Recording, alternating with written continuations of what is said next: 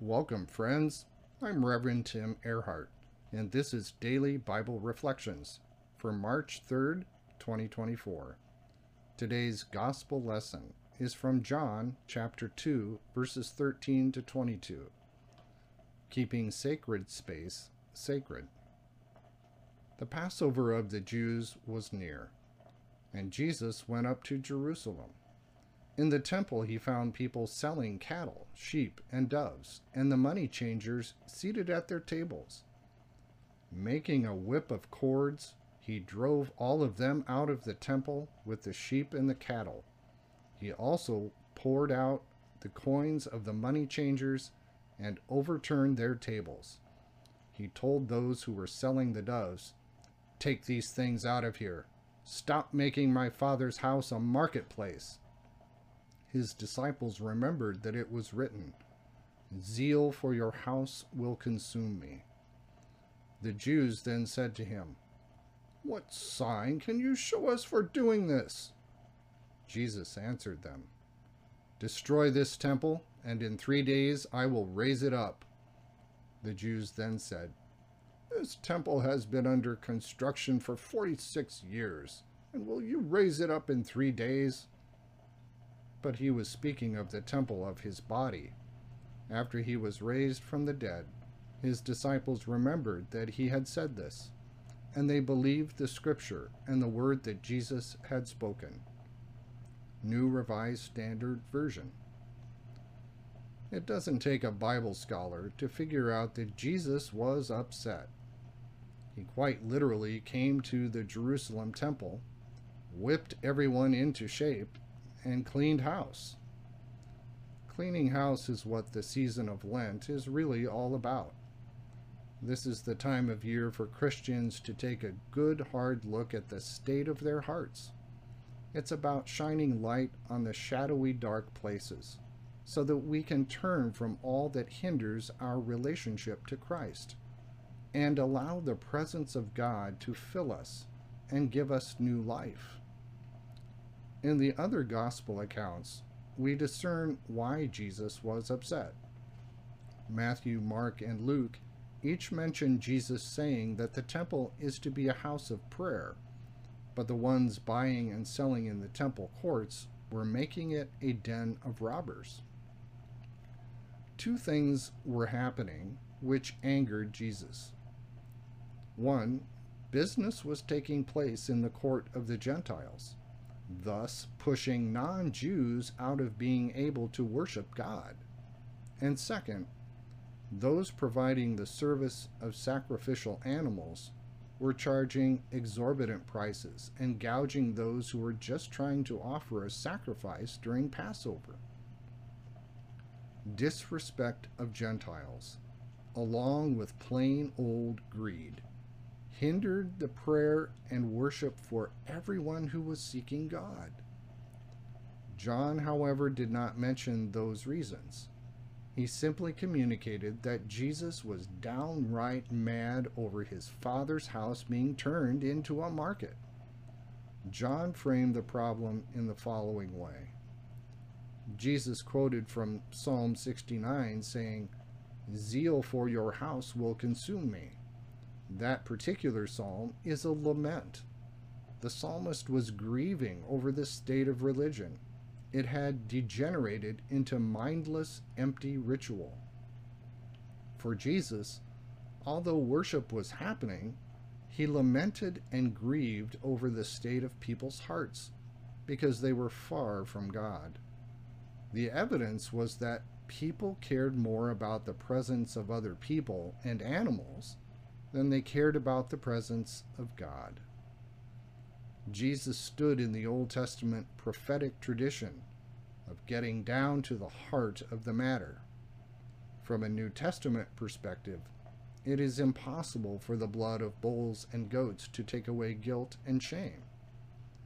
Therefore, there is no longer any temple because Jesus has come. The temple represented God's presence on earth. But now the temple is Jesus, who is God with us, and God's presence on earth. With the sending of the Holy Spirit, the presence of Jesus continues to be alongside the church. Believers are God's temple, the continuing presence of Jesus on this planet. This creates a problem for many people. It's the age old predicament of caring more about the presence of other things rather than the presence of God. Jesus was not speaking to pagan kings or Gentile sinners. He spoke to people in the temple courts who professed and worshiped the name of God.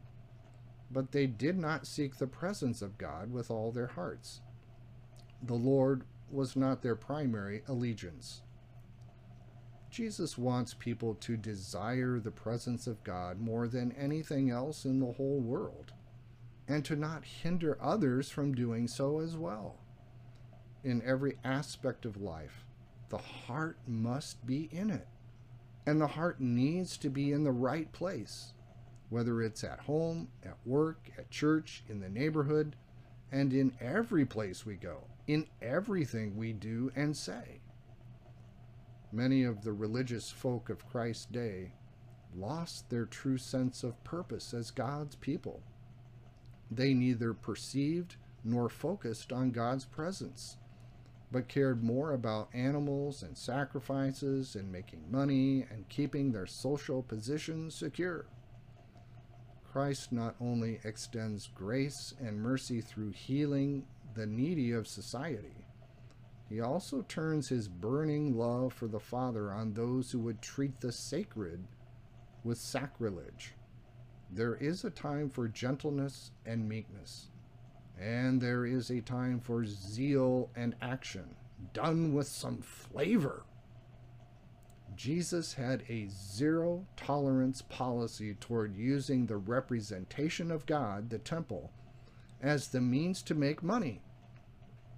As people from all over the Middle East poured into Jerusalem for the Passover, savvy marketers set up their wares knowing that not everyone could bring animals for sacrifice, the money changers were more than ready to take advantage of the situation by providing sheep and cattle at inflated prices.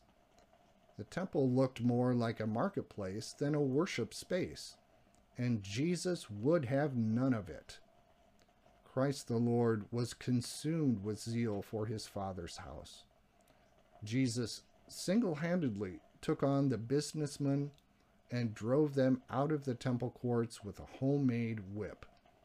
Whereas the people seemed to settle for the status quo of secular Passover protocol, Jesus restored worship to its rightful place in the life of God's people. Jesus still has zeal for proper worship. As he did in the temple all those centuries ago, Christ rearranges the furniture and upsets how things have become. Like an extreme makeover, the Lord overturns tables designed for selfish gain and re-establishes a connection between us and God. He upholds holiness and righteousness so that you and I will have a clean and clear path of relationship with the sovereign God of the universe sacred space is important, both as a physical room or building, as well as in our own spiritual hearts. That space becomes the meeting place between us and God. The Lord wants a meaningful dialogue with us, and He will guard that place of connection with great zeal. Christ Jesus, the one who zealously loves you have gone before me and cleared the way for me to enter God's presence. Thank you for your movement toward me and your careful guarding of our relationship. May my time on this earth be an offering of praise and thanksgiving to you. Amen.